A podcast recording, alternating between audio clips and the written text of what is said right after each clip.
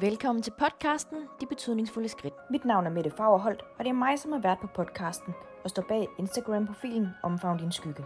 Jeg er selvstændig skyggevejleder og mindset coach.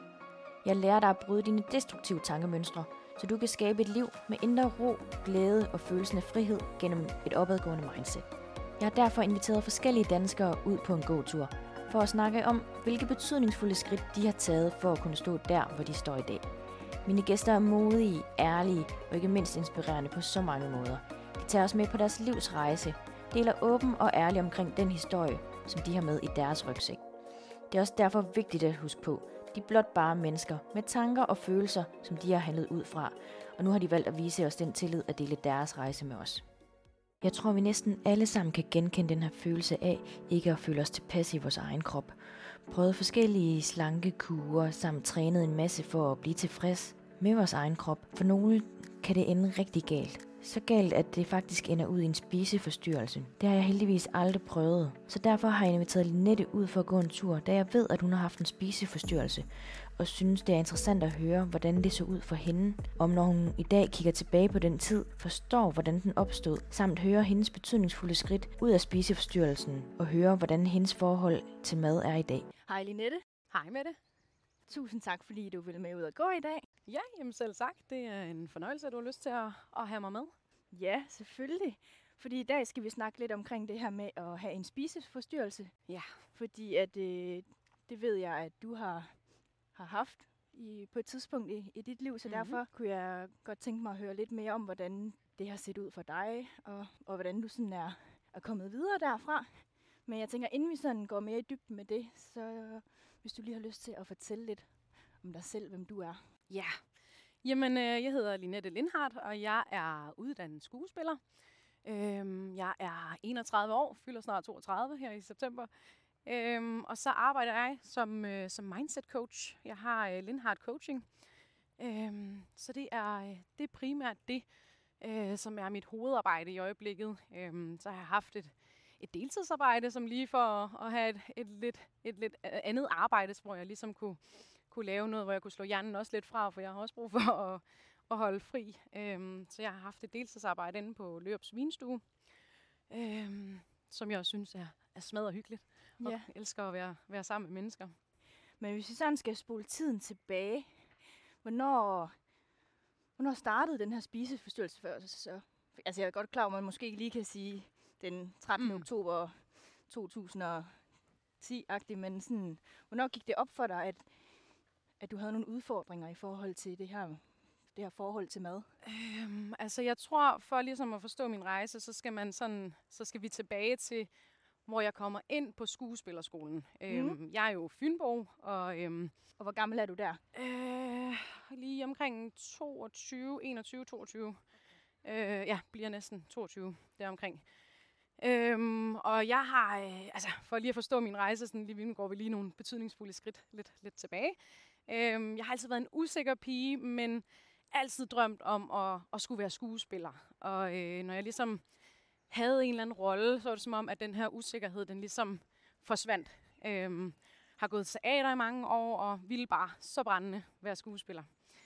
Så øh, da jeg kommer ind på skuespillerskolen i København, så er det altså første gang, at jeg øh, flytter hjemmefra, og jeg er kæmpestort familiemenneske. Øhm, så det er sindssygt grænseoverskridende for mig at skal flytte så langt væk fra dem, men samtidig så er det også bare altså, den største dream come true for mig øh, på det her tidspunkt. Så, øh, så jeg er jo virkelig overvældet, og det er fantastisk, og jeg flytter til København øh, og kommer på den vildeste personlige rejse. Øh, det der jo så sker, det er, at i løbet af af den her øh, skoletid, så øh, bliver jeg bedt om, hvilket er en god ting på det her tidspunkt, om at, øh, at begynde at træne, og styrketræne, fordi at jeg er ikke særlig meget nede i min krop. Ja. Øh, er meget stiv øh, og, og meget op i hovedet. Så for ligesom at, at mærke min krop noget mere, og bruge det også som, som redskab, så bliver jeg bedt om at, øh, at, at begynde at styrketræne. Så det gør jeg. Øh, og til at starte med, der synes jeg, det er mega fedt, fordi at, øh, jeg har et meget sundt forhold til det på det her tidspunkt, hvor at, at jeg spiser sundere, og jeg, jeg træner og kan se, at jeg bliver mere markeret, og, og jamen, jeg kan mærke en anden energi, fordi vi ligesom også bliver guidet i, at, at hvis vi skal kunne huske vores tekster, vi skal være gode skuespillere, jamen så skal vi passe på hele vores krop og vores system. Så jeg synes jo, det er, altså, der vil jeg jo gøre alt for overhovedet at holde mig selv sund og rask. Ja. Øhm, men så sker der jo bare det her med, at da jeg ligesom er færdig på skolen, det skal jo siges, at imens jeg går der, øh, imens at alt det her det er så fantastisk, og, øh, og det er både hårdt, men også øh, ja, den vildeste transformation, jeg er på i København, så savner jeg jo bare min familie og mine venner så sindssygt meget. Fordi jeg er kæmpe, kæmpe familiemenneske. Øh, og det her med at, at ringe hjem til sin familie, det giver bare ikke det samme som at være sammen med dem. Mm-hmm. Altså en af mine største værdier er nærvær. Så den her telefonsamtale, det er bare ikke, det, det er slet, slet ikke i nærheden af det, jeg har, øh, det jeg mangler, det jeg savner. Nej, det var ikke nok for dig. Overhovedet ikke. Øh, så det er jo sådan, at da jeg bliver færdig på skuespillerskolen i 2012, der, øh, der jeg har jo allermest faktisk lyst til at flytte hjem øh, til Fyn, men det ser jeg sådan lidt som en, en erklæring, hvis jeg gør, og som om, at jamen, så kommer min drøm bare aldrig nogensinde til at, at vokse, og jeg bliver aldrig til, til en, en stor skuespiller, som jeg jo bare drømmer så meget om. Og har jo måske også de her sådan lidt øh, med bagagen med, at, at dem, der har kendt mig fra yngre, også har vidst, at, at jeg var en usikker pige, og, og nogen har måske tænkt, at jamen, hvordan skal hun kunne blive skuespiller, når hun er så generet eller usikker og indadvendt og alle de her ting her. Ja. Så det var også for et eller andet sted, jeg gerne ville, ville bevise, at det her, det kunne jeg, så jeg ville blive i København. Trods at mit hjerte jo bare græd og gerne ville, ville hjem mm. i, Mhm. i det hele taget. Ikke? Så da jeg stopper derovre øh, på skolen, så, så jeg ved ikke, jeg ryger, altså noget af det er jo sådan lidt utydeligt for mig, fordi der sker jo rigtig mange ting. Men jeg ved ikke rigtig, hvad jeg skal gå op i. Altså, jeg går lidt ligesom i sådan en intetmandsland. Altså, jeg ved ikke rigtig, hvad jeg, hvad jeg skal gøre, og hvordan jeg skal komme frem. Øhm, Ja, fordi du blev der over efterfølgende, men havde ikke øh, altså fået nogle skuespillerjobs efterfølgende. Ja, sådan lige i starten, der havde jeg nemlig ikke fået nogen. Øh, og jeg havde jo fået sindssygt meget ros med fra skolen.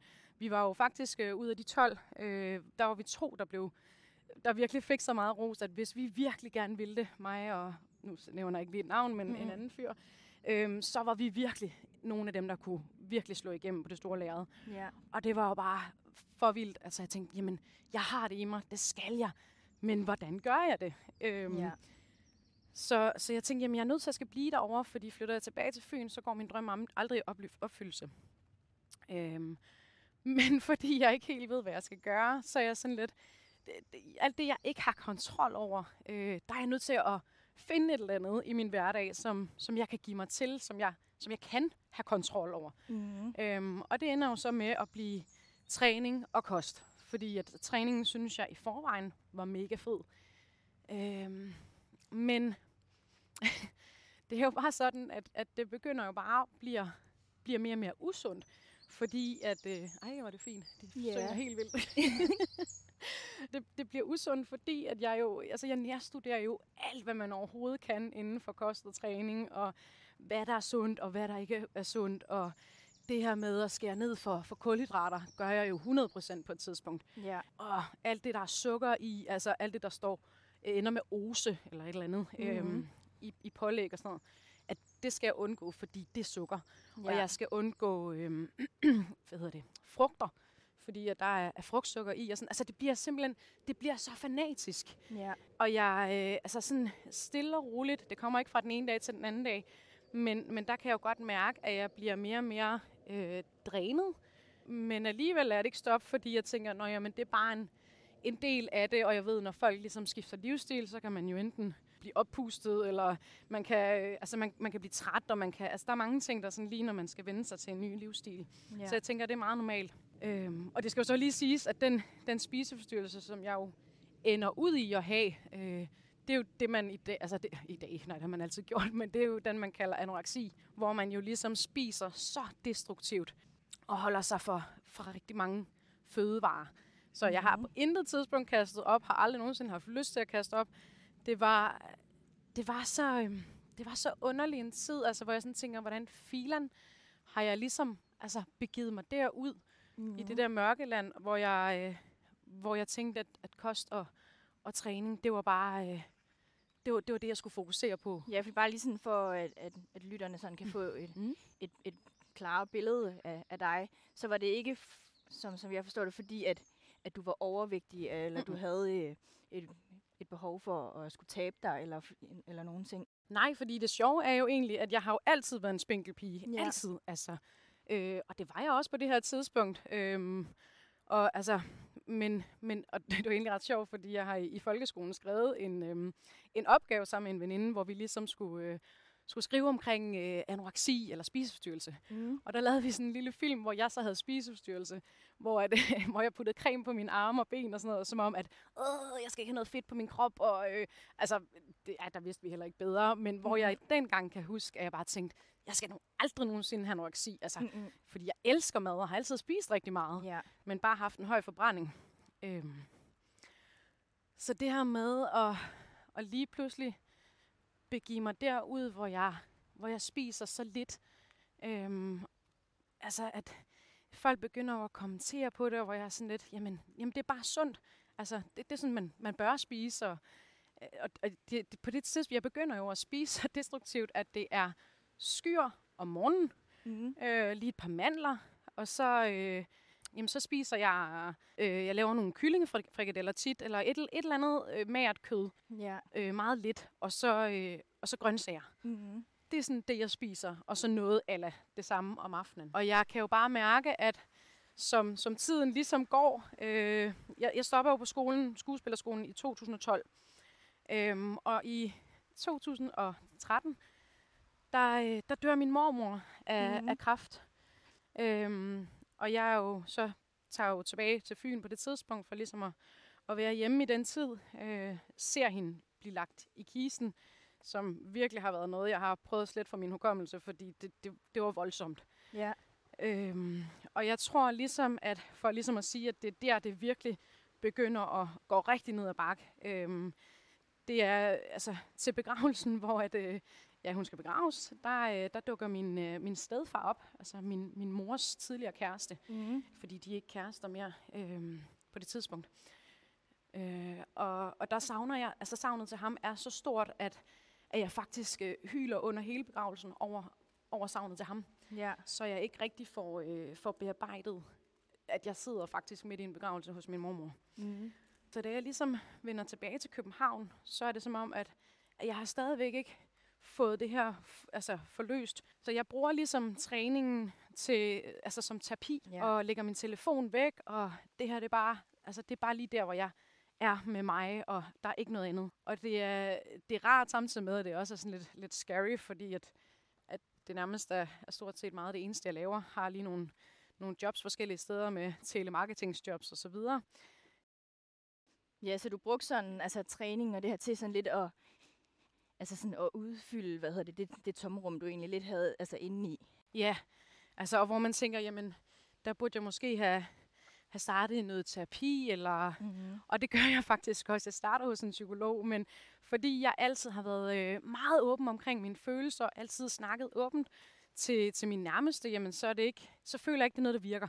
Mm-hmm. Mm. Øh, så der stopper jeg igen.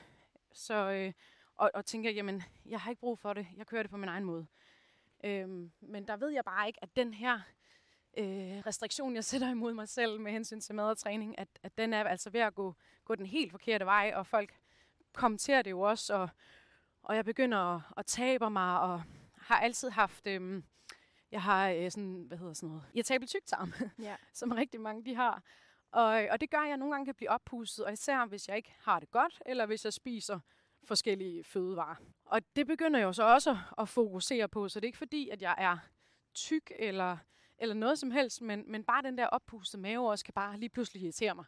At, mm. Mm. at det skal jeg ikke have. Men problemet er bare, at det bliver værre i, i og med, at jeg spiser mindre og, øh, og dyrker meget motion. Ja, så du fik egentlig lidt den modsatte effekt af, hvad du egentlig gerne ville opnå. Ja, og, og til at starte med, der, altså lige i starten, hvor jeg begynder at træne meget og spise sundt, der er jeg jo virkelig, der, der ser jeg godt ud, og jeg har set billeder sådan tilbage. Der synes jeg virkelig selv, at jeg sådan tænker, hey, der ser jeg sgu da egentlig meget lækker ud. Øhm, sådan markeret og sund, og jeg kan se den der gnist i øjnene og alle de her ting. Mm. Men jo mere jeg altså jo, jo længere hen vi sådan kommer med årene, altså nu, det var omkring, det var 2013, øh, så går der jo cirka to år, øh, hvor det bare bliver værre og værre og værre. Og når jeg siger værre, så er det jo sådan det her med, at når jeg over så lang tid har underernæret mig selv, så, så bliver man jo simpelthen så svag. Så øh, det her med at træne, det bliver lige pludselig virkelig, virkelig hårdt for mig. Og også at skulle cykle op ad bakken. Og, øh, jeg kan huske på et tidspunkt, hvor, at jeg, øh, hvor jeg faktisk sidder i, øh, i fitnesscenteret på en, øh, en maskine, hvor jeg ligesom skal, ja, jeg kan sgu ikke huske, hvad det hedder, hvor man ligesom skal trække ned i armene. Ja. Og der kan jeg huske, at jeg bare er så svag i min krop, og jeg har det så skidt. Mm. Og så kigger jeg sådan lige over for, øh, over, mig, eller over for mig, hvor der sidder en, øh, en mand, hvor der står falkredder bagpå. Og altså, det, er jo, det er jo fucked up at tænke nu, hvor jeg sådan tænker, Nå, jamen altså, hvis nu, nu, nu gør jeg det, altså nu, nu, øh, nu træner jeg, men hvis, hvis jeg skulle falde om, så er han der jo. Altså, Ja. så kan han redde mig. Så du tænkte ikke på Det at, at stoppe, fordi at, at du sådan havde det lidt skidt, men du tænkte bare, Nå, men der, der sidder en falkmand derovre, han redder mig nok, hvis jeg... Ja, altså, det, det er jo sker helt, noget. helt hen i vejret. ja. Øhm, og hvordan jeg ligesom når så langt ud, det er, jo, det er jo virkelig, jeg aner det simpelthen ikke, men jeg tror bare, at i og med, at altså, alt det her, det er jo virkelig opstået, fordi at, at jeg har fokuseret på alt det forkerte, altså alt det, jeg ikke havde, og gjorde virkelig mig selv til, til offer, og, og alligevel ikke ture og, og følge mit hjerte og komme hjem til Fyn, fordi at så var det en fiasko. Altså, og så alt det her, jeg var bare nødt til at gøre noget andet. ja, så det Øhm, var de her tanker om, at du ville være en fiasko, hvis det var, at du flyttede tilbage mm. til. Fyn, som blev ved med at, at florere ind i dig, som gjorde, at, at du blev ved med at, at, at kæmpe din Ja, din fordi kamp at, at derovre. folk hæppede jo på mig derhjemme, og jeg kan også huske min arbejdsgiver i Odense, lige inden jeg flyttede til København, han var sådan, Ej, men må jeg ikke få din, øh, din notesbog herinde, øh, det var online telemarketing i Odense, ja. og, og skrive din, din autograf, fordi at, øh, så kan vi sige en dag, når du bliver berømt, at uh, Linette Lindhardt, hun har arbejdet inde hos os. så det var bare sådan, hvor jeg sådan tænkte, yes mand, ja. det, det, det, det skal jeg, og de skal være stolte af mig. Og, altså, så, øh, så, men fordi at der jo ligesom ikke rigtig skete noget, og jeg ikke vidste, hvad jeg skulle gøre, og, og bare havde det her kost og træning som, som nærmest det eneste, jeg, jeg foretog mig ud over mit arbejde, så, øh, så blev jeg jo, ja, som sagt, sværere og sværere.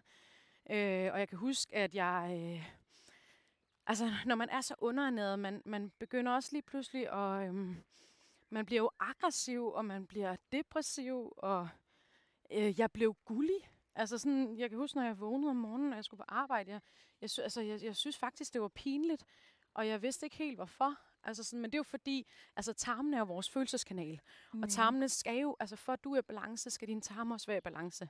Ja. Og det var det jo på ingen måde. Altså, min, min tarm var jo fuldstændig forskruet, og, og jeg kan huske, at jeg kunne ikke, øh, jeg kunne ikke komme af med min afføring. altså, Mm-mm. sådan, der, der var jo simpelthen så... sige, der var vel ikke noget at komme af med Nej, næsten. der var fuldstændig lukket. Øhm, så, så jeg havde det jo simpelthen så skidt, og, og synes jo også, at jeg så, så mere og mere forfærdelig ud, men, men det er som om, at det bare havde, det havde bare øhm, stille og roligt blevet værre og værre, uden at jeg ligesom havde, havde kunnet nå at sige stop, eller se, at det faktisk var et problem.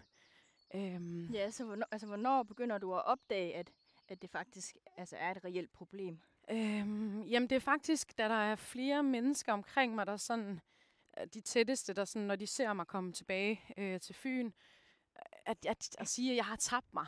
Mm. Øh, I starten får jeg sådan en, ej, du ser skarp ud, og sådan noget der, fordi jeg er markeret, og lige pludselig så bliver det bare sådan, altså Linette, hvorfor, hvorfor skal du spise så lidt mad? Du har aldrig spist så lidt, du har altid haft en god appetit, og du har tabt dig, og du, du virker ikke glad, og der, der var bare så mange ting, hvor min familie bare sådan, jeg kunne mærke, de var bekymrede. Øh, senere hen har jeg også fået at vide, altså hvor slemt det jo egentlig har været at være på siden af mig, og også nogle veninder, som har ligget og, og grædt om natten, fordi de har været så urolige for mig, hvilket jo er, er sindssygt hårdt at få at vide, når jeg nu er nået dertil, hvor jeg er nu. Ja. Øh, for på det tidspunkt kunne jeg jo ikke tage deres smerte ind, øhm, eller forstå det, fordi at, at de kunne ikke forstå heller, at, at det var jo ikke så slemt egentlig. Men fordi de blev ved med at presse på og, og sige de her ting, øhm, også fordi jeg kan huske på et tidspunkt, hvor at, øhm, jeg er hjemme hos min far, øh, og det var sådan i weekenden, hold op, i, i weekenden, der, der ville jeg gerne, eller der måtte jeg gerne tillade mig selv at spise slik. ja. Øh, og jeg elsker blandt selv slik, det gør jeg stadigvæk. Øh, og, og jeg var hjemme hos min far, og han havde så den her kæmpe skål slik. Og jeg begynder bare at hamstre fuldstændig, og jeg får totalt svedtur, fordi at, Ja. altså, alt det sukkerchok der. Øh, og min far, han sådan stopper mig lige pludselig og fjerner skålen, og er sådan lidt, stop lige Nette, Sådan, hvad laver hvad sker der? Altså sådan, det, det, er jo, det er jo voldsomt, det der. Øhm, og så kan jeg bare huske, at han, at han øh, lægger armen, jamen det er så, ja, at han lægger armen rundt om mig og, og kigger på mig sådan rigtig, øh, du ved, sådan både med frygt i øjnene, men også bare den her omsorg, kærlige, øh, bange, øh, hvor han så siger til mig, nu, nu må du ikke tabe dig mere, vel? Mm. Puh, altså, Hvad skete der inde i dig, da han siger det? Kan du huske det?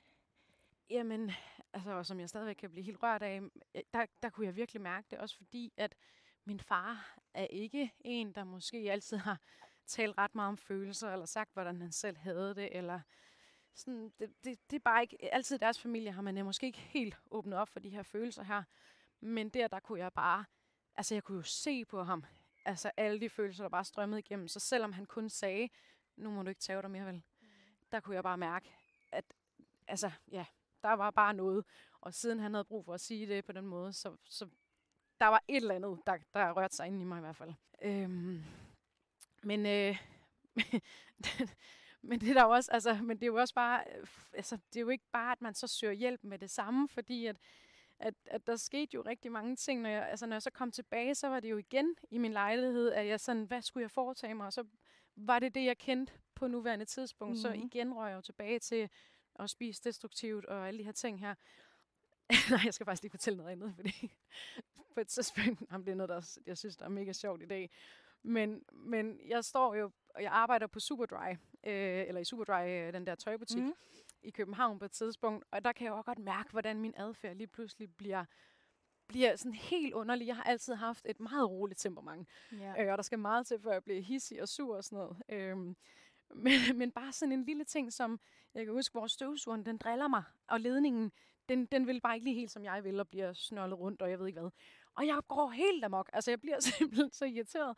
Og jeg sparker bare på den der støvsuger, og sveder bare. Altså, det, jeg, ved ikke, jeg ved ikke, hvad der er med det der med, at øh, når man er så underernæret, og man, sådan, man kommer hurtigt til at svede. Altså, jeg ved faktisk ikke, hvorfor, det har jeg ikke lige undersøgt. Mm-mm. Men når man bliver ej, øhm, og, øh, og på et andet tidspunkt, hvor jeg er, er hjemme også på Fyn hos min, øh, hos min mor, der står mig og min søster i køkkenet og laver pandekager med hver sin pande.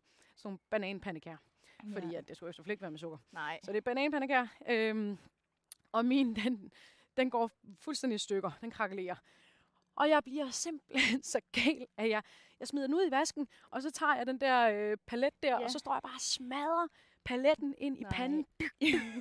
og går helt amok. Fordi om- det hjælper helt sikkert. og nu, jeg synes jo, det er så sjovt, når min søster, vi snakker om det, fordi at hendes reaktion på det tidspunkt, det var, at hun bare sådan kigger på mig sådan helt, what the fuck? Og så siger Ja. hun bare til mig, så slap dog af.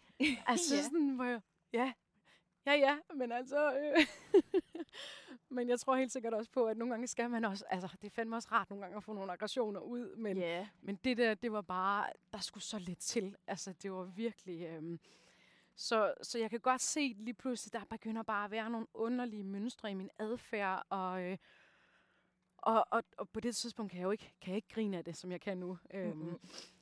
det bliver værre og værre, og, og som du spurgte mig om, altså hvornår er det ligesom, det går op for mig, eller hvornår også, at, at jeg ligesom øh, skal begynde at bryde ud af det, eller søge hjælp. Øhm, det er, da jeg, der bor jeg på Frederiksberg, øhm, i en lille lejlighed, og der vågner jeg op fra en, øh, en bytur. Jeg kan ikke huske, om det var med mine kollegaer.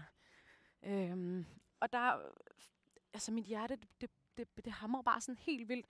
Og jeg kan mærke, at jeg sådan nærmest får sådan lidt et, et angstanfald. Øh, jeg har altid haft dødsangst. Jeg har været bange for at dø, og været bange for, at min nærmeste skulle dø. Øh, nok fordi jeg har mistet så mange til, til alt muligt, og sygdom og så videre. Øhm, så jeg har aldrig nogensinde haft sådan et, altså, i tankerne, at, at jeg gjorde det her, fordi jeg ville dø. Altså, det, det var overhovedet ikke der, at, at jeg ville hen. Men, øh, men her, der, der vågner jeg op, og jeg, også fordi man har tømmermænd, så, og tit det der tømmermænd, det, det provokerer også ens angst. Øhm, så, øh, så der bliver jeg simpelthen så bange for at dø. Øh, og der kan jeg huske, det er lige den dag, så nogle af de billeder, jeg sådan har, hvor jeg har lagt det op, også på mine sociale medier og sådan noget, det er fra den dag. Altså, det er den dag. Øh, og det er i 2015 i min lejlighed der, hvor jeg vågner op og bliver så bange for at dø og tænker, øh, jeg, jeg er nødt til at gøre et eller andet. Øh, det her, det kan ikke blive ved. Fordi jeg er ulykkelig, og øh, det har stået på længe nu, og jeg rykker mig ikke. Altså, jeg, jeg står jo stille i mit liv. Øhm, jeg havde jo også, øh, jeg tror, det var en uge for inden, skulle hjem fra inden for byen, og jeg arbejdede ved sådan et telemarketingsbureau inden omkring øh, Rådhuspladsen. Øhm, der var jeg på vej hjem, og der skulle jeg cykle op ad bakken, sådan mod Frederiksberg, sådan hen, øh, der hvor der er zoologisk have og sådan noget. Og der bliver jeg så svag, at, at jeg så, mit hjerte det hamrer, og jeg er bange for at få et hjertestop lige pludselig. Ja. Så jeg stopper op, går ind i Netto, kan jeg huske, og ringer til min far, og bare går fuldstændig i panik. Mm-hmm. Øh, og siger, jeg, jeg, jeg, jeg tror, jeg vil få hjertestop, altså jeg, jeg er bange for at dø, og der, er- der er et eller andet galt, og hvor han sådan, han aner, jo- ikke, hvad han skal gøre, han er Nej. på Fyn. Ja, også Øhm, et skrækkeligt opkald og, Ja, og fuldstændig. få med det, det hele. ja. Øhm, så han får ligesom talt mig til ro, og jeg kommer hjem igen, og, og så kan jeg ikke lige huske, hvad der sker. Men, øhm, men der, det var virkelig noget, der satte gang i mig, øh, der hvor jeg vågner, for lige at, at vende tilbage til, til den morgen der. Øhm, Så tror du lidt, det sådan er, hvad hedder det, sådan angsten for at, at dø, der ikke, ikke redder dig på den måde, men der, der, altså, der sætter sk- skub i, at nu bliver der nødt til, altså nu, nu skal der ske noget. Ja, det tror jeg. Altså helt, helt 100, det tror jeg. Øhm, og, og samtidig så havde jeg jo faktisk heller ikke haft menstruation i 8 måneder. Mm-mm. Øhm, og mit største ønske har jo altid været at, at skulle blive mor en dag. Øh, og få børn. Ja. Så, så det der med ikke at få menstruation, det ved jeg jo godt, at det betyder jo også, at man ikke er, er frugtbar. Mm-hmm. Mm. Så, øh, så, så det med at dø og ikke kunne få børn, altså det var bare sådan, shit, det vil jeg ikke. Øhm, så, øh, så jeg får faktisk, øh, altså jeg tror også bare det der med, at man, man udvikler sig ofte når, altså i mørket. Ja. Det der med, at, at det der med, at tingene skal ikke altid sådan være ved lutter lavkage, og så udvikler vi os, og det er fantastisk, og det er dejligt. Altså, jeg er faktisk glad for, at jeg har haft min, øh, min, min spiseforstyrrelse den dag i dag, for den har lært mig sindssygt meget.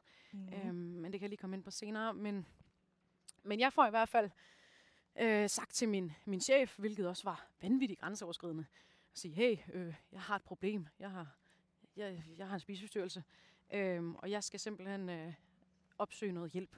ja. Så, øh, og, og der var det bare så fantastisk. Det er igen nogle gange det der med, at, at wow, hvor, hvor kan det godt. Øhm, det kan godt, hvad hedder sådan noget, øhm, hvad, hvad er det for et ord, jeg ved efter? Det kan godt betale sig. ja. Det kan godt betale, shit, det kan godt betale sig nogle gange at åbne op for nogle mennesker øhm, og sige, hvordan man har det. Fordi at det der med, at mange mennesker måske siger, jeg har det fint, men, men der er faktisk mange flere, end man lige tror, der er meget mere forstående over for en, end, Ja. end man lige regner med. Og det var min chef virkelig. Altså, han synes, han synes, jeg var et dejligt menneske, men han synes også, at jeg bidrog med så meget god energi og var en rigtig god sælger. Og han var bare sådan, selvfølgelig, øh, at du skal have en dag fri om ugen til, at du kan gå i, øh, i behandling. Det skal du bare. Øhm, så det var rigtig dejligt at få ligesom, den støtte med. Så, øh, så jeg får kontakt med min læge, som, øh, som så sender mig videre til øh, psykiatrien øh, hoved, i hovedstaden, øh, hvor det er sådan en, en en-til-en terapi, yeah. som gør mig rigtig, rigtig godt. Øh, hun er skøn, jeg kan ikke huske, hvad hun hedder. Øh, virkelig skøn, og det, det er meget sådan med, også hvad jeg arbejder med i dag, med personlig udvikling, hvor jeg skal fokusere og skrive ned, hvad, øh, hvad der gør mig glad, og, mm. og hvad jeg kan gøre mere af, og hvilke mennesker, og hvordan kan jeg ligesom også måske vælge vagter, hvor jeg på arbejde med, dem, med de kollegaer, jeg allerbedst kan lide, og sådan virkelig helt ned i, i de små ting. Yeah. Øhm, Hvad tror du egentlig, sådan, at du sådan varede på det her tidspunkt? øhm, på det her tidspunkt, der vejer jeg, er det 43? Ja. Øh, jeg tror, det er det, der står i min journal. Det er jo virkelig, Det er virkelig, virkelig lidt. virkelig, virkelig Øhm, let, ja. Og, øh, og fordi jeg jo igen aldrig har været stor, så, det, Mm. så der var jo ikke ret meget at, at tage af. Nej. Øhm, og, og faktisk, så det er jeg får opsøgt hjælp, inden jeg kommer i, i den her øh, terapi her, så skal jeg jo ind på sygehuset og, og vejes og måles og øh, taget blodprøver og alt sådan noget der. Og der kan jeg bare huske, at det er noget af det værste, jeg nogensinde har oplevet, at der var min veninde fra Fyn øh, med mig. Og, øhm, og jeg kommer jo ind, og skal, skal, skal vejes, og jeg skal mm-hmm. lige tisse først. Og, og det må jeg ikke gøre alene. Altså, fordi... Øh, det, men det er jo nok også, fordi der er nogen, der har bulimi, og de skal lige tjekke, at man ikke kaster op, eller et eller andet. Ja. Jeg synes det bare, det var så grænseoverskridende, og det var så ydmygende. Altså for det første, jeg, jeg var stolt af, at jeg havde søgt hjælp, men, men det her, det var bare, jeg, nøj, det var bare en, en hård start at få, at jeg skulle stå over for et andet menneske. Øhm, og ligesom, øh, ja, smide tøjet, og nu ligesom en abe i bur, der bare sådan et eller andet forsøgsdyr. Altså sådan Ja. følte jeg det virkelig. Ja. Øh, og skulle have taget 23 blodprøver, og jeg hader blodprøver. jeg er heldigvis blevet bedre til det, for nu har jeg fået taget så mange. Mm. Men, øh, men det var frygteligt.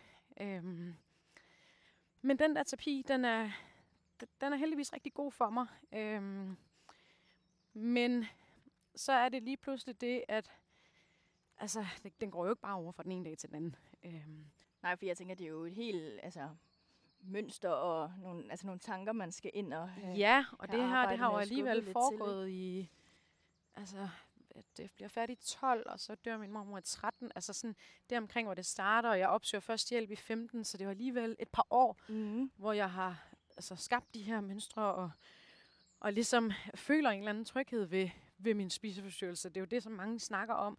Og jeg kunne kun, altså, jeg, alle, altså, jeg kunne kun snakke for mig selv, i forhold til, hvordan mit ligesom er startet, og, og hvorfor jeg tror ligesom, at, at det blev skabt, fordi det er jo sindssygt forskelligt fra person til person, øh, hvad der ligesom udløser det. Øhm, og det kan også være for nogen, altså når de har det hårdt deres liv, jamen, så ryger de over i, i overspisning og bliver overvægtige. Det er jo også en spiseforstyrrelse. Ja, ja, Eller- Eller... fordi spiseforstyrrelse er jo altså, mega bredt. Det kan jo både være det der med, som du siger, at man, man overspiser, men også at man ligesom underernærer sig selv. Ja, jo. og bare i det hele taget det der med, at man tyrer til et eller andet, man, man kan have kontrol over, fordi man i princippet ikke har kontrol. Eller også, at man bare mister kontrollen fuldstændig, at, at, at maden bliver det, bliver det, man kan... Øh, altså, jeg ved det ikke. Og det er jo ligesom folk, der, der tyrer til, øh, til alkohol. Altså det der med, når, når tingene bliver for svært, og man ikke rigtig kan kontrollere. Ja, jeg skulle sige, det er jo en måde, du har, altså, har, har dulmet, altså nu sagde du godt nok selv, at du altid har været god til sådan at, at snakke om følelser, sætte ord, altså at sætte ord på dem, men også som vi snakkede lidt om øh, inden, da jeg kom, kom hjem til Mm. dig, at, at vi ofte så kan vi egentlig mærke rigtig mange følelser inde i os selv, men det der med så at, at handle efter dem, fordi at Mm. du vidste jo egentlig godt, at du, du savnede alt det her derhjemme og familien, men, men fordi du også så gerne vil opnå den her sådan, store drøm om mm. At, at blive skuespiller, at så glemte du måske også lidt at, at, at lytte til dem og handle efter dem, og begyndte at finde, altså, finde lidt trøst eller i noget andet for at, at flytte fokuset derfra. Ja, ja, helt sikkert. Øh, ja, jamen det er fuldstændig rigtigt.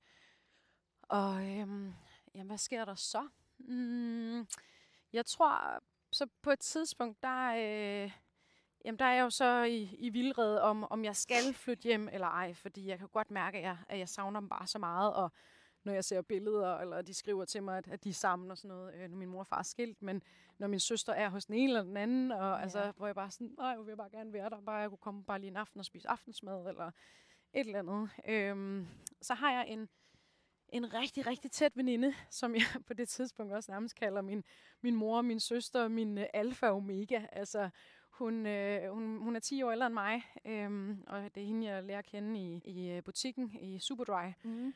Øhm, og hun kender Kim Botnier Ja. øh, igennem nogle kredse. Øh, han er vist jøde, øh, så det er hun, eller hendes familie, eller et eller andet også. Jøde eller jøde? Jøde. Nå ja, okay, nej, undskyld, det var ikke, det var jeg Han er jøde. Jamen, jeg skulle, kunne ikke. Jeg skulle lige okay. Øhm, og øh, jamen, hun får så planlagt et, øh, et møde med, øh, med Kim Botnier. Så, så øh, og det, det synes jeg var mega fedt, øh, fordi at, øh, jeg, jeg er kæmpe fan af Kim Botnier. Jeg synes, han er mega sej. Øh, så vi mødes inde på en, jeg får hans nummer, og vi aftaler at mødes inde på en, øh, en café inde i København. Og, øh, og der snakker vi jo ligesom omkring de her øh, problemstillinger, som jeg ligesom har med hensyn til at jamen, kan jeg godt øh, komme frem som skuespiller, hvis jeg flytter til, til Fyn, fordi det er der, mit hjerte er, og, eller skal jeg blive i København? Og, altså, hvad, hvad vil han ligesom rådgive mig til? Mm. Øhm, jeg har virkelig brug for en eller anden, der sådan er i branchen, som sådan, ligesom kunne, kunne give mig noget ro til at, at finde ud af, hvad, hvad jeg skulle gøre herfra.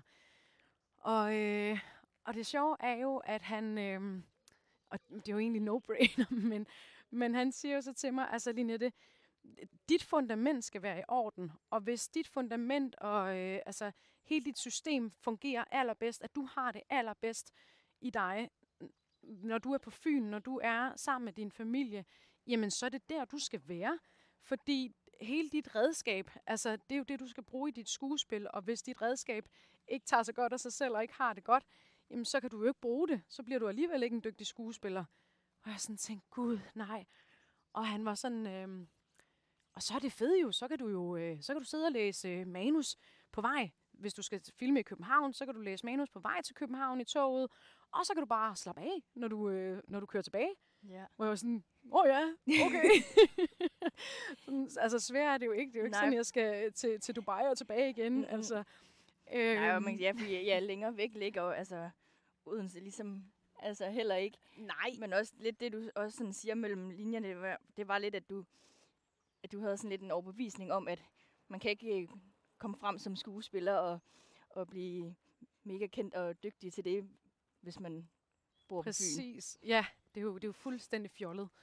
Ja. Øhm, Og det ved man da godt, altså, når man kigger tilbage på det i dag, men, men når man lige altså, står i det, så kan det jo godt fylde så meget, fordi man så gerne vil den her drøm, og at man kan blive helt altså, blind på nogle af de der tanker, og man, Ja. man, man går og bilder sig selv ind og siger til sig selv, Jamen, sådan fuldstændig. Altså det der, ja, med begrænsende overbevisninger, som jeg jo også arbejder meget med mine klienter med. Altså, hvad, hvad man siger, der kan lade sig gøre, og hvad der ikke kan lade sig gøre. Altså, hvor det er sådan, jamen, er det rigtigt? Eller er det noget, du tror? Altså, noget, du bilder dig selv ind? Og, altså, der er der mange skuespillere, der bor rundt omkring i landet, og altså, det, det, er jo, det er jo helt fjollet. Og det er jo rigtigt nok, at, at uanset hvad man laver af arbejde, jamen, jo bedre du har det, jo bedre altså, former alt omkring sig. øh, dit arbejdsliv, din, din, dit forhold, din, din, altså dine relationer osv. Øhm, så, så jo værre jeg havde det, altså hvis jeg ikke havde det godt i København, jamen så ville jeg jo alligevel aldrig nogensinde kunne blomstre som skuespiller. Så det var bare sådan, hvor jeg tænkte, wow, hvorfor er der ikke nogen, der har sagt det til mig noget før? ja, det var der sikkert også, der, altså jeg er helt sikker på, at der er flere, der har sagt, jamen hvorfor skulle det være en begrænsning, at, at du boede på Fyn, og at du så ikke kunne blive skuespiller alligevel? Altså jeg tror bare, at, at hvis der er nogen, der havde sagt det til mig, som havde været tættest på, så tror jeg bare, det var sådan, nej, men du forstår det bare ikke, fordi at, øh, det er København, der sker. Øh, så, øh, så det var ligesom, øh, det var faktisk ham, der, der lige gav mig springbrættet til at sige, jamen, øh, jeg, jeg, jeg, så jeg flytter tilbage til Fyn. Det var så også fordi, at jeg på det tidspunkt lige, jeg kunne ikke være i min, øh, i min lejlighed mere på, på Frederiksberg. Øh, det var sådan lige på, på sådan en lånt tid. Og så vidste jeg ikke, hvad jeg skulle gøre, og, øh, og så fandt min mor så en lejlighed til mig i, i Odense. mm. Øhm, på det her tidspunkt, der er jeg stadigvæk, jeg tror det er, i, er det i 16, at jeg ender med at flytte hjem til Fyn. Så der er alligevel gået et par år der. Øhm, og der har jeg jo stadigvæk, jeg har været i terapi, men jeg har stadigvæk min spiseforstyrrelse, og jeg synes, det er møghamrende svært. Øh, og lige pludselig stadigvæk, altså selvom at Kim han havde, havde sagt det her med, at det, det selvfølgelig er det muligt, så var det stadigvæk en erklæring for mig et eller andet sted. Så jeg, jeg, jeg var ulykkelig over at skulle flytte tilbage til Fyn, samtidig med, at det, jeg vidste godt inderst inde, det var en god ting, men shit, jeg var bare sådan virkelig i, øhm, ja, i vildrede. Øh, hvad, hvad skulle der ske nu? Øh, skulle jeg så bare sumpe i Odense, og, og hvad skulle der så ske med mit liv? Og du ved, alle de der total offertanker, bare sådan, hvad skal der ske med mit liv, og det bliver aldrig godt, og alle de her ting. Øhm, Men hvordan kom du ud af de, altså, af de her offertanker så?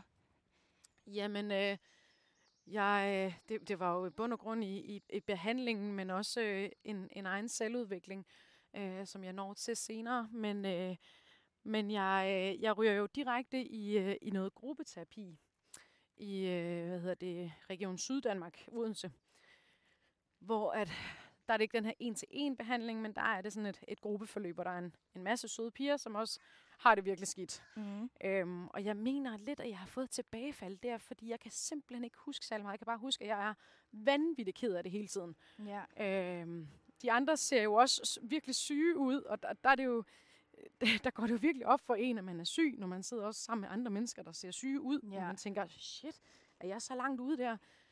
Og øh, Så det var lidt en øjenåbner for, altså for dig igen der, ja, fordi du lige blev altså, spejlet i, ja i fordi dem på et eller andet plan. Ja, og altså, jeg, jeg, jeg har jo ikke, altså i lang tid vil jeg jo ikke rigtig erkende, at jeg var syg, og jeg søger jo hjælp i 2015, og, og er hjemme i 2016, så det er jo kun lige et år, at, øh, at jeg har været i behandling, og ligesom er, er kommet i gang med det hele, og, og, det, og det tager sgu tid øh, med, med sådan en spiseforstyrrelse.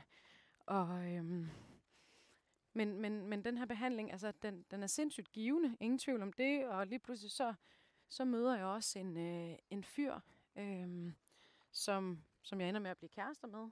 Og, og det får mig også lidt, lidt ud af, at man siger tit, at når man får en kæreste, får man de her famøse kærestekilo, fordi ja. man hygger sig lidt mere. Ikke? Øhm, og det, det gjorde jeg lidt, ikke for meget, fordi at, at jeg var stadigvæk meget destruktiv, og han var også meget sådan spørgende ind, og, og synes jo, jeg var meget, meget slank. Mm. Øh, og og øh, spurgte også spørgsmål omkring min mad og det ene og det andet. Og, øh, der var også en gang, hvor jeg sådan kort tid efter, jeg flyttede tilbage til Fyn, øh, hvor jeg lige pludselig, øh, jeg, jeg står i mit køkken, og jeg har bare så dårlig en dag, og jeg står og laver kyllingefrikadeller, jeg slukker min telefon, og et eller andet sted, så ved jeg godt, at min mor og min søster, de, de, de skrev til mig hver dag for at høre, hvordan jeg havde det. Øhm, så jeg ved godt et eller andet sted, at, at de vil skrive til mig, eller, eller ringe til mig, og de lige pludselig, altså når de finder ud af, at de ikke kan få kontakt til mig, og jeg ved simpelthen ikke, hvad jeg vil have ud af det. Det er jo ligesom, når folk gerne vil have et råb om hjælp, øh, uden, yeah. he, uden helt at gøre skade på sig selv.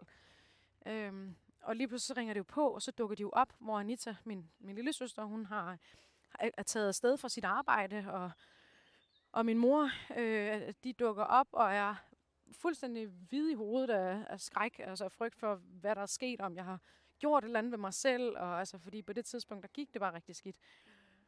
Og, og altså, ja, det var, det var frygteligt at skulle skabe den, den frygt i dem. Øhm, jeg ved godt, jeg måske hopper lidt, lidt i det nu, men, men, men det er også fordi, det, der, er sådan, der er sket så mange ting, hvor at, altså, når, man, når, man, når man spiser så lidt, og man er undernæret, altså ens hjerneceller fungerer bare ikke. Mm-hmm. Altså, så der er så mange huller, hvor jeg sådan, hvad fanden skete der der? Altså, hvor, altså det, det er sådan lidt, øh, lidt, lidt shaky, lidt, lidt blurry. Altså, det er sådan, ja.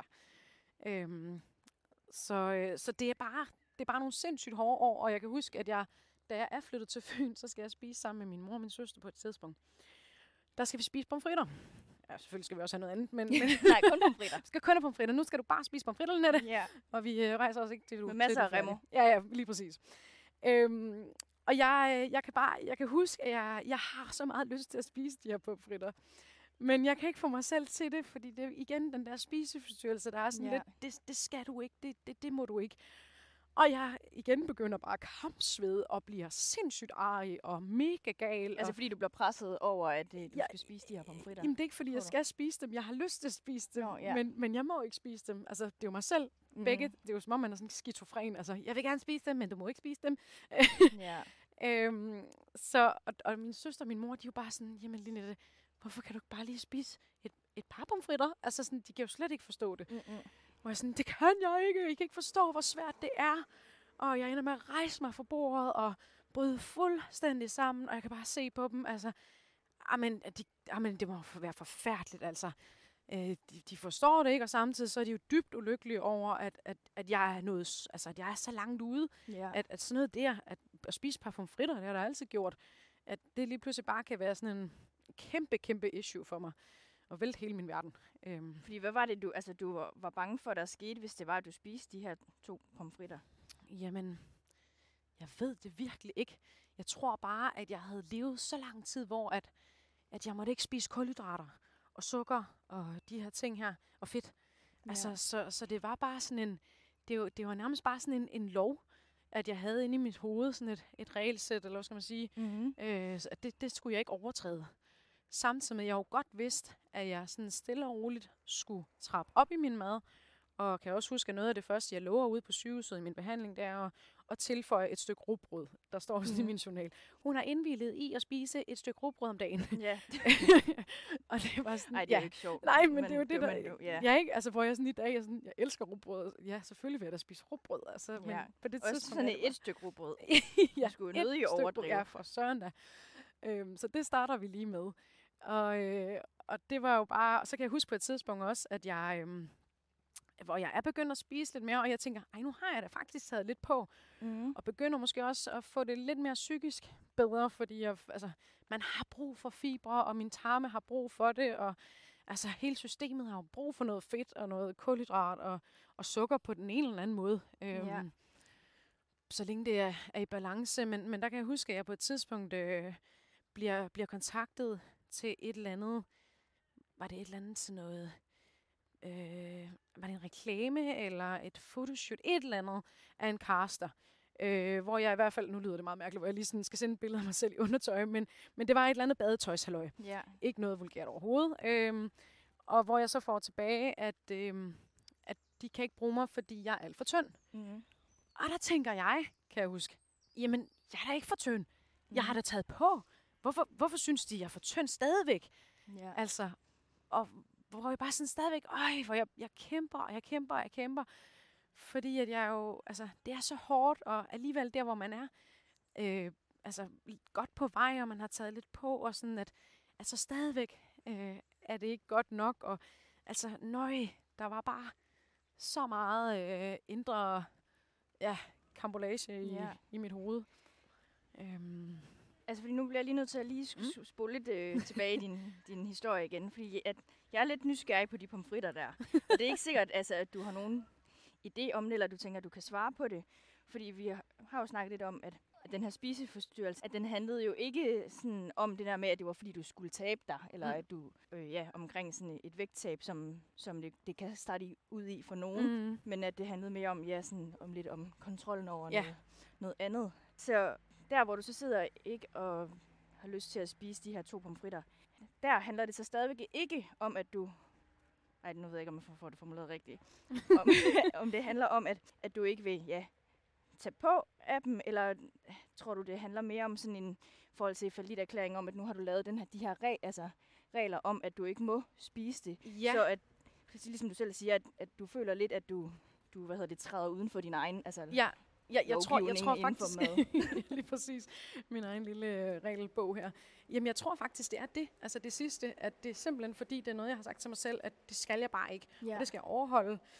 Fordi, altså, når jeg sådan prøver at tænke tilbage, jeg kan ikke på noget tidspunkt sådan øh, huske, at jeg sådan har tænkt, ej, jeg, jeg er tyk, eller jeg skal tabe mig. Altså sådan, så, så nogle gange så er jeg sådan lidt, hvordan fanden kunne det her... Altså nogle gange, jeg, jeg har jo ikke helt forstået endnu, den dag i dag, sådan, hvordan det kunne lade sig gøre, når jeg jo godt vidste, jeg var ikke tyk, og jeg, altså, hvor, mm. hvad skulle Mhm. det til for? Men, men, øh, men hjernen blev jo bare mere og mere spist op, så jeg blev jo mere og mere øh, sådan... Øh, jeg forsvandt øh, fuldstændigt. Og, øh, og, og det tror jeg bare... Øh, ja, det, jamen, det er virkelig mærkeligt. Altså, Fordi jeg tænker, det må også have været virkelig svært for jer, for din, sådan, altså, din omgangskreds og familie, som du også selv altså, siger det her med. Også når det ikke, altså... Det, jeg tænker, det må også, ikke fordi det, det er sværere, end hvis det var, det var fordi, at du havde øh, et mål om at tabe dig, fordi du var overvægtig, men, men det der med, at, at det jo ikke var fordi, at du var overvægtig og skulle tabe dig, at, så må det være mega svært at forstå det der. Okay, men hvor, hvor ligger behovet så i, ikke at skal, ja, at skal spise, eller have Det så jo- meget kontrol over det? Ja, og det er jo det, der er så vanvittigt. Altså lige med min spiseforstyrrelse føler jeg, og jeg tror, alle føler, at hver deres spiseforstyrrelse, det, det er bare, der er bare ikke nogen, der har haft den samme. Så jeg har også haft det svært med at være at sige, jamen, øh, jeg havde anoreksi, fordi det, jeg føler sådan, jeg har haft min spiseforstyrrelse.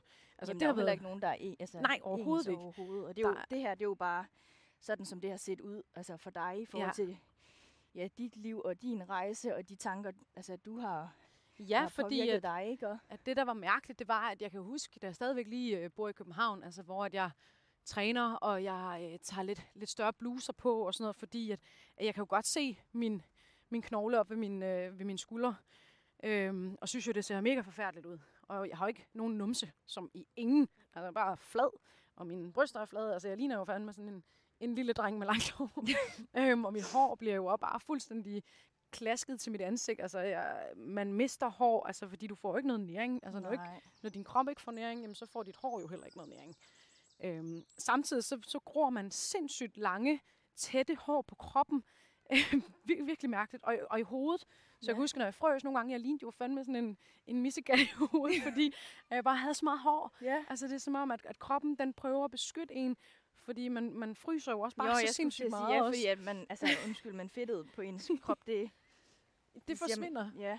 Så der er jo heller ikke meget altså modstand, så at Præcis. det giver en mega god mening, at det er kroppens måde ja, at beskytte. Ja, Mm. Ja. for at, at du ikke altså, skal fryse sådan.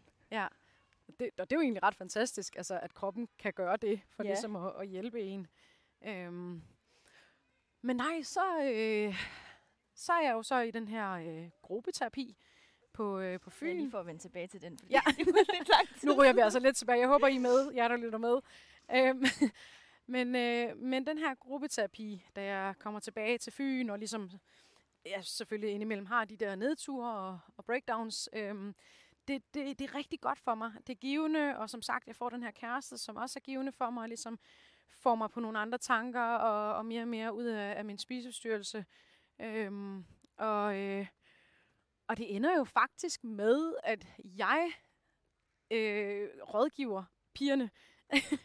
Fordi at jeg ligesom, jamen jeg ved ikke, jeg føler også nogle gange måske, jeg har været sådan en, jeg er mega regelrytter. Rytter. Øhm, og jeg er sådan, jeg vil gerne gøre tingene rigtig godt, og er perfektionist, så, så jeg, altså jeg arbejdede virkelig meget med mig selv, med alle de, de redskaber og opgaver og så videre, vi fik mm. af, af vores terapeut der.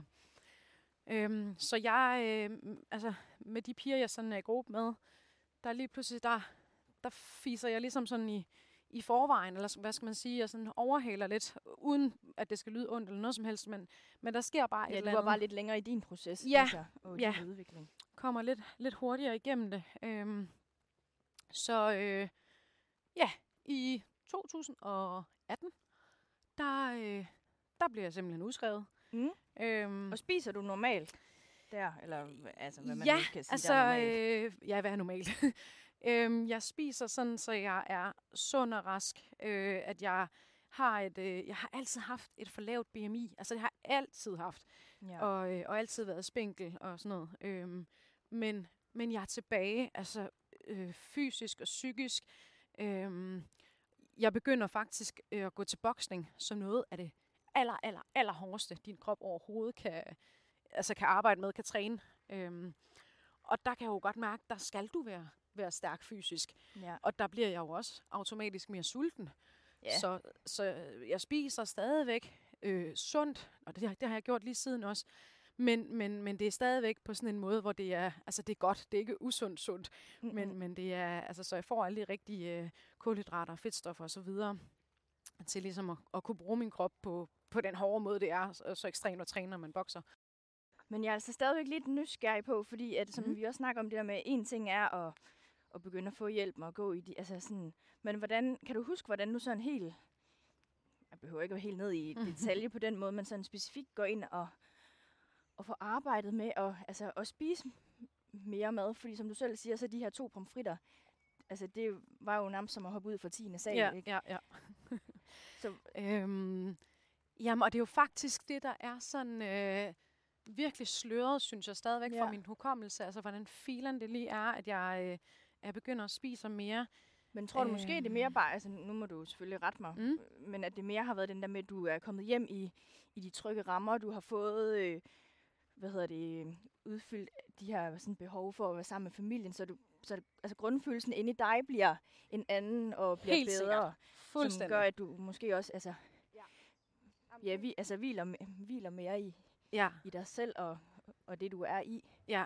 Jamen det, det, altså, det er der ingen tvivl om overhovedet. Altså, godt, du lige siger det, fordi hvis, hvis det ikke lige var blevet gjort klart. Men, men det, er, altså, det er virkelig øh, et af de største healingsprocesser for mig øh, ud af min spiseforstyrrelse. Det er, at, at jeg kommer hjem, og jeg er blandt de mennesker, som jeg elsker allermest, ja. og som elsker mig. Så det var, øh, altså, det var helt sikkert... Altså, jeg, jeg, jeg, jeg har også nogle gange tænkt over, at hvis jeg ikke var flyttet tilbage til Fyn, så tror jeg ikke, jeg var kommet så hurtigt ud af det, Mm-mm. som, som jeg har gjort. Fordi for rigtig mange, der er en spiseforstyrrelse jo noget, man har nærmest hele livet, eller i, i vanvittigt mange år, altså over 10, 20, 30 år, Mhm. eller et eller andet, og, og nogen kommer aldrig af med den. Øhm, så jeg har jo været sindssygt heldig, og, og også, øh, jeg er meget stolt af mig selv jo, fordi et eller andet sted har jeg jo virkelig også øh, øh, kæmpet. Ja, man kan sige, du har jo gjort det selv. Ja, altså, altså ikke nogen, der det selvfølgelig at, at opsøge hjælp, men Ja, taget ansvar for mig selv, taget handling på det. Trods at det var vanvittigt svært, og noget af det hårdeste, jeg nogensinde har været igennem. Men man kan godt få meget hjælp at få hjælp af virkelig dygtige altså Mhm. fagfolk, men hvis man ikke er der, hvor man er klar til at, at modtage Helt hjælpen, sikkert. så kan du, altså er min teori, i hvert fald, at man kan få, altså sidde sammen med nok så dygtige mennesker, mm. men Mhm. hvis man ikke er der, hvor man, Ja, man selv er parat til det, så ja, det er også rigtigt, fordi der er jo rigtig mange, der også opsøger hjælp, fordi de skal, altså fra familiens side, eller føler, de burde, og, men, men at de ikke tager det ind, eller de tager det ikke til sig, eller de er slet ikke klar til at arbejde med sig selv, eller mm. klar til at slippe. Ja, øh, det kan der jo være mange problem, forskellige årsager til, ikke? Altså sådan, så, Ja, at jeg tænker, at Ja, så det er egentlig ret vildt, når jeg tænker over, at, at jeg har været klar så hurtigt. Altså, det, det er jo egentlig ret vildt, og nogle gange så tror jeg bare, altså, jeg er jo spirituel, og jeg tror bare, at der er, er ting, der, der sker en årsag. Jeg tror også tit, at, at vi mennesker, vi sådan, øhm, at vi, vi går igennem de udfordringer, vi, vi møder de udfordringer i vores liv, som vi kan klare. mm. Altså sådan, og, og det, men det er bare forskelligt, om folk så kæmper for det, altså og, og bliver ledere af deres liv, eller bliver gør sig selv til offer, og, og, og ikke kommer til at gøre noget ud af det. Fordi jeg tror virkelig, at altså, vi mennesker, vi er jo meget stærkere, end vi selv tror. Mm. Og mange af de ting, som vi har været igennem, der har vi jo, når vi har siddet i det, tænkt, det kommer jeg aldrig over. Bare sådan noget som kærestesover, eller at man mister en, man, man elsker, det er jo noget af det hårdeste. Ja. Øhm, men vi kommer igennem det, og, og ja, hvor der vilje er der vej, det, det er så nemmere sagt end gjort, men alligevel, altså det, det, det kræver sgu vilje, at man, at man vil sit liv, og man har en grund til at, at ville det. Altså mm. jeg, Mhm. jeg har jo virkelig gerne ville mit liv, fordi at, at jeg havde drømme og mål, og havde en familie, der, der elskede mig, så jeg havde jo nogen at leve for os. Ja. Øh, og det, det tror jeg bare er sindssygt vigtigt, at, øh, at virkelig fokusere på, på alle de ting, som, som der er værd at leve for. mm. Øhm, ja. Men altså, jeg synes, det, det giver så god mening med det, du også selv siger i forhold til det, at du også altså sådan, er lidt regelrytter.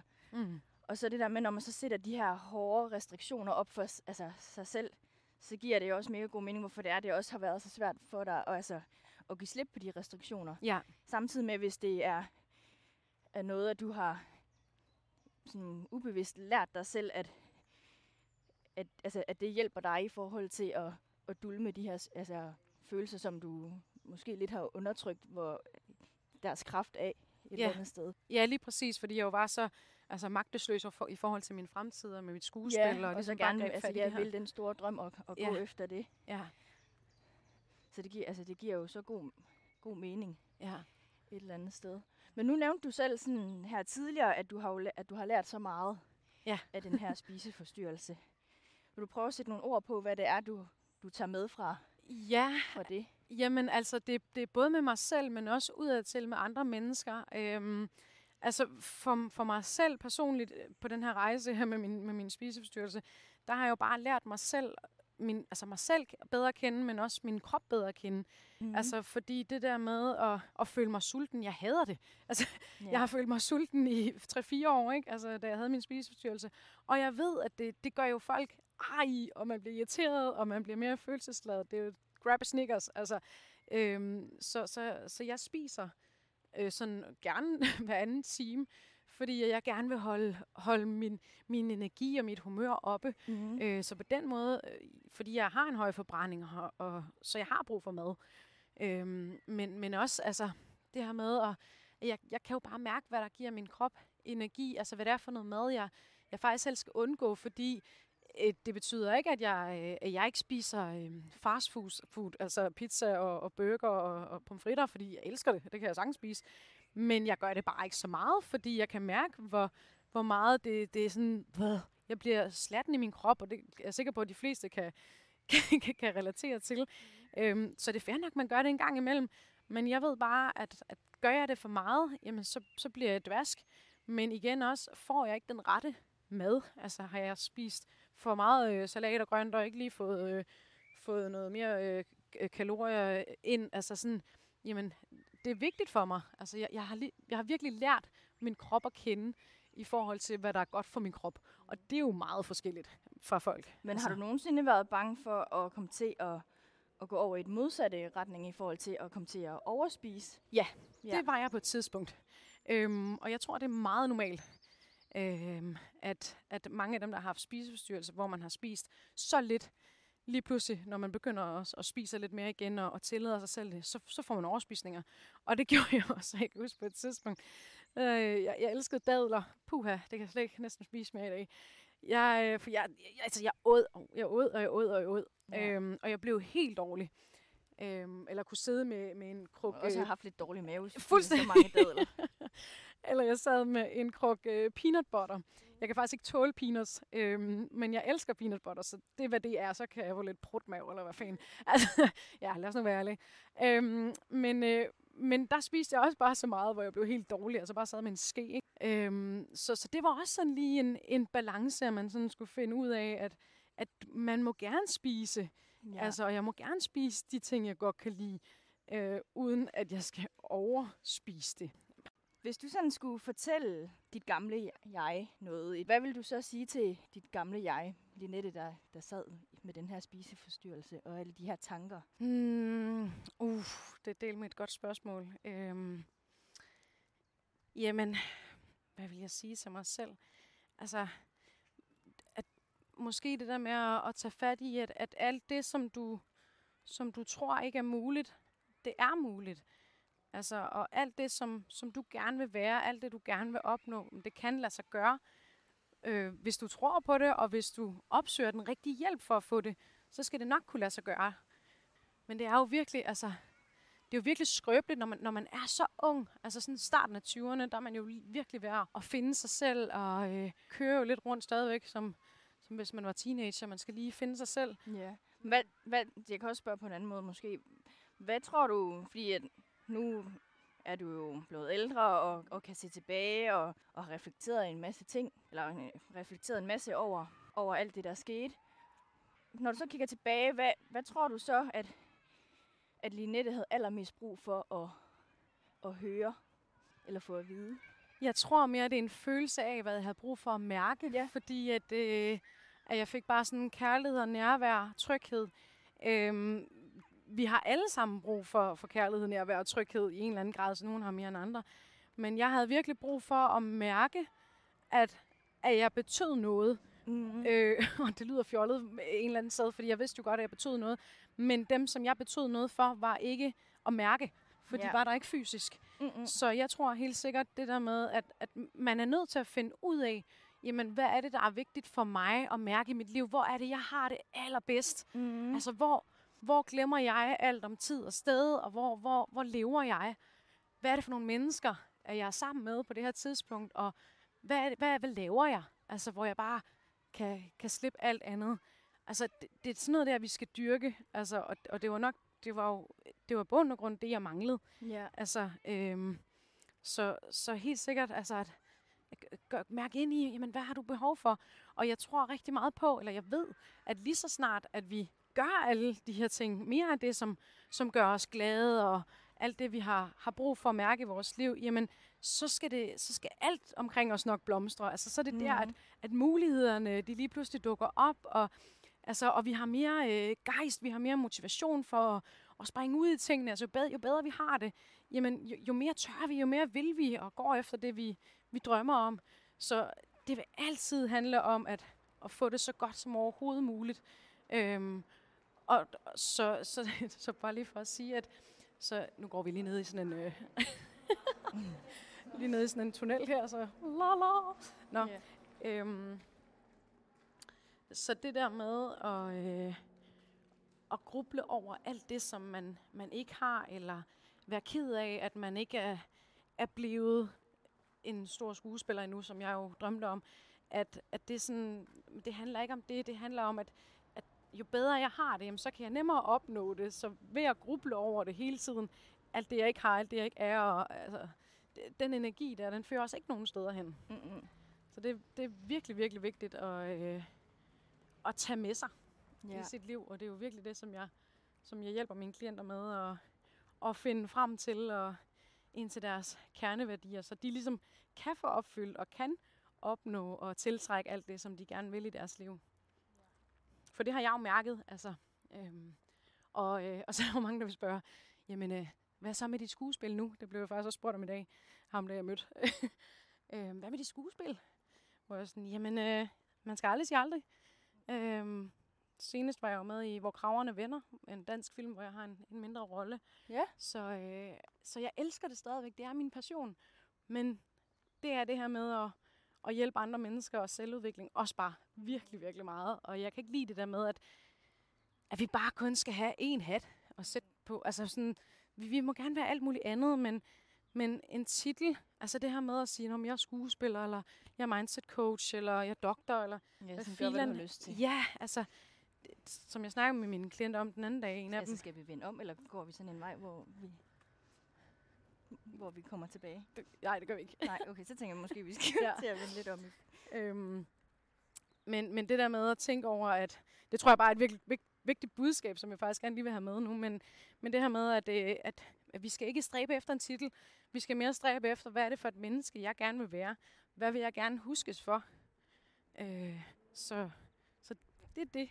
Det er det, der er det vigtigste. Det er det der er kernen mm. i Mhm. vores liv. Altså, hvad, hvad vil Og jeg gøre gerne det, huskes der, ja, og gøre det, der føles godt inde i en selv. Ja, lige præcis.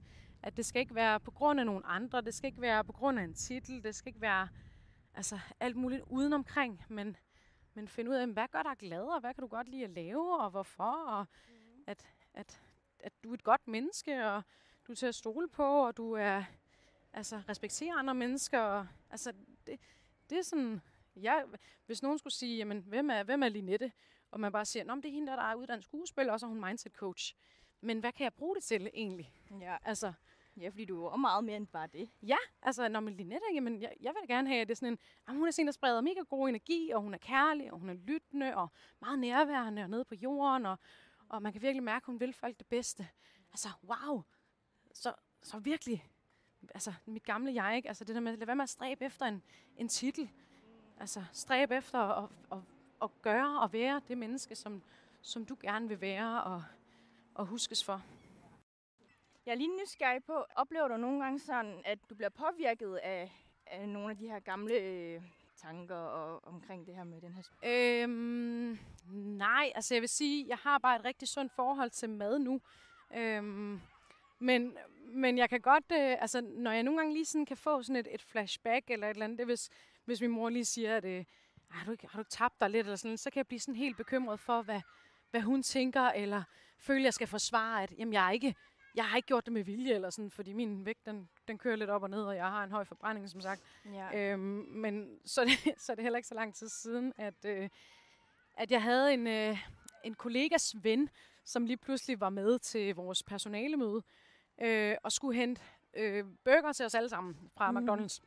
Og jeg havde lige spist frokost derhjemme, så jeg, jeg var ikke sulten. Mm-hmm. Øhm, og han kommer så med, med alle de her burger her, folk sidder og spiser, og, og så siger de flere gange sådan, skal du ikke have noget, Linette? Hvor jeg sådan, nej, ellers tak, jeg, jeg har spist frokost, og jeg tænker ikke mere over det, for jeg har spist frokost, jeg var, jeg var mæt, Ja. altså jeg har ikke lyst til mere mad. Mm-hmm. Så uanset hvad det så havde været. Øhm, og så er han sådan, øh, nå, spiser sådan en, øh, en fitnessdronning som dig, ikke øh, McDonald's? Og der kunne jeg bare mærke, at jeg sådan tænkte, au, au, der røg lige et eller andet, øh, der var lige et eller andet gammelt, jeg kunne mærke, Mm-hmm. hvor jeg, ja, føler, at jeg skal forsvare mig selv. Og hvor jeg bare, øh, ja, så bliver jeg jo nysgerrig på mig selv, som jeg ved også, at, at du gør jo det der sådan, oh, hvorfor reagerer jeg sådan her? Det var Ja. spændende. Ja, Øhm, så hvad var det, der skete? Ja, jamen, jamen det var jo det der, det der gamle sådan at blive anset for noget, eller at folk de sådan, øh, altså føler, Men jeg han, har... at du har, har, Nej, har haft den her overhovedet ikke. Nej, okay. Så, så havde han vidst det, så havde han måske heller ikke sagt det. Så det vidste jeg jo godt, at han ikke vidste. Øhm, så, så derfor tog jeg den jo bare og var sådan, jamen jo, det gør jeg. Altså, jeg kan da godt lide McDonald's mad, men jeg har spist hjemmefra. Men det var bare, fordi det var et eller andet gammelt, hvor at, at jeg føler, at folk skulle, skulle overvåge mig, eller stille spørgsmål, og, og være øh, dømmende, eller hvorfor spiser du ikke bare, eller hvorfor kan du ikke bare, og, altså sådan, Ja, eller blive puttet ned i den der kasse med, at bare fordi man træner, og ja at så Også kan det. man ikke spise et stykke kage eller spise Lige præcis.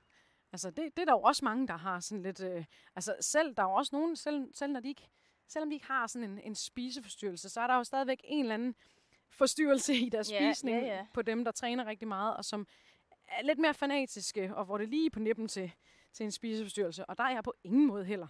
Mm. Øhm, så, øh, så jo, nogle gange kan jeg da godt lige mærke, at der, hvis jeg får en eller anden kommentar, jeg sådan lige ryger tilbage og tænker, hvorfor får jeg den, og synes personen, at jeg er tynd, eller synes personen, at jeg ser syg ud, eller, eller hvad ligger der ligesom i det her? Eller er det bare fordi, at, ja, at personen ikke lige har tænkt sig om, og nogle gange så siger man bare nogle ting. Øhm, fordi jeg kan også huske, at jeg, jeg fik jo at vide af min, min læge, øh, som jeg var op hos til kontrol til sidst, hvor hun nærmest var helt rørt over at se mig og sagde, at øh, wow, man kan bare se, at du har fået gnisten tilbage i dine øjne og farven i kinderne. Mhm. Hvor jeg var sådan, wow, altså, ja. Så det vigtigste for mig, det er, at jeg, at jeg ved med mig selv, at jeg er sund og rask og passer godt på mig selv og hele min krop og mit system, min sjæl og... Øh, ja, så kan alle andre jo egentlig tænke, hvad de vil. Ja, eller, pas deres eget ja liv, altså. præcis. Altså, koncentrere sig om, Jeg om har sig det selv. jo også sådan, det er an, altså andres mening om mig, det siger mere om dem, end det Ja. siger om mig. Altså, Helt sikkert. På det godt og det. på ondt. Ikke? Jo, man skal, man skal vende den ind- indad. Lidt mere end, end at, at pege fingre eller være efter alle mulige andre, og hvordan de lever deres liv. Ja, Ja, men det er meget nemmere at være over i andre. For søren da. Så skal du ikke mærke alt det, du føler selv. Nej, det, det, det sgu også nogle gange. Altså nogle gange har man også brug for at være lidt offer og holde lidt fri. ja. og jeg har sådan, man må godt være det, men bare man ikke er det for længe. Lige præcis. Altså, du bliver heller ikke tyk af at spise en burger, og du, men du bliver heller ikke negativ af et dårligt menneske at tænke negativt eller sige noget dårligt. Men, mm. men dyrker du det for længe, Ja, jamen så går det galt. Ja. Ja. ja. Hvis du sådan her lige sådan afslutningsvis skal sætte nogle ord på, sådan, hvad er det så for nogle sådan betydningsfulde skridt, du har? Du har jo taget mange, Ja. og vi tager jo nogle hver evig eneste dag. Ja. Men sådan, hvad sådan, ja, var de sådan mest betydningsfulde skridt, du tog for at, ja, at tage det første skridt ud af, Altså, af den her spiseforstyrrelse? Ja, altså det har helt sikkert været at opsøge hjælp. Altså, ingen tvivl om det. Og, øh, og, og man kan også sige, kvæg det fag, som jeg er i nu, altså som mindset coach, som jo nok er udsprunget sig af, at, at jeg til at starte med gerne vil hjælpe de her øh, mennesker med, med spiseforstyrrelse til, at, at det går over i, at jeg faktisk bare rigtig gerne vil hjælpe mennesker til at få et godt liv, fordi jeg selv har fået vendt mit liv 180 grader. Mm. Øhm, øhm, så der tror jeg simpelthen, at, at det her med at, at hjælpe andre mennesker, altså til, og, og, og at det ikke skal være, øh, skal være tabu, at man, at man har brug for hjælp, at man opsøger hjælp, fordi at, at vi alle sammen har brug for hjælp i en eller anden grad. Altså, det er jo lige så, det er jo bare helt de små nogle gange, hvor vi spørger, spørger øh, vores veninder til råds eller et eller andet. Altså, så har vi brug for noget hjælp. Øhm, så, så helt sikkert det der med at, at opsøge hjælp, men også at, at spørge de rigtige. Fordi jeg har også sådan øh, med mine klienter, når jeg siger til dem, lad være med at spørge de forkerte mennesker om råd. Øh, og det er ikke fordi, der findes nogle forkerte mennesker, men i og med, at jeg ligesom var lidt på vildspor, øh, om jeg skulle flytte tilbage til Fyn, eller om jeg skulle blive i København, der fik jeg jo fat i en, der kunne rådgive mig, en som Kim Botnier. Øh, det kan godt være, der var, der var andre, der havde, havde sagt det samme. Men han var jo bare inde i faget i forvejen.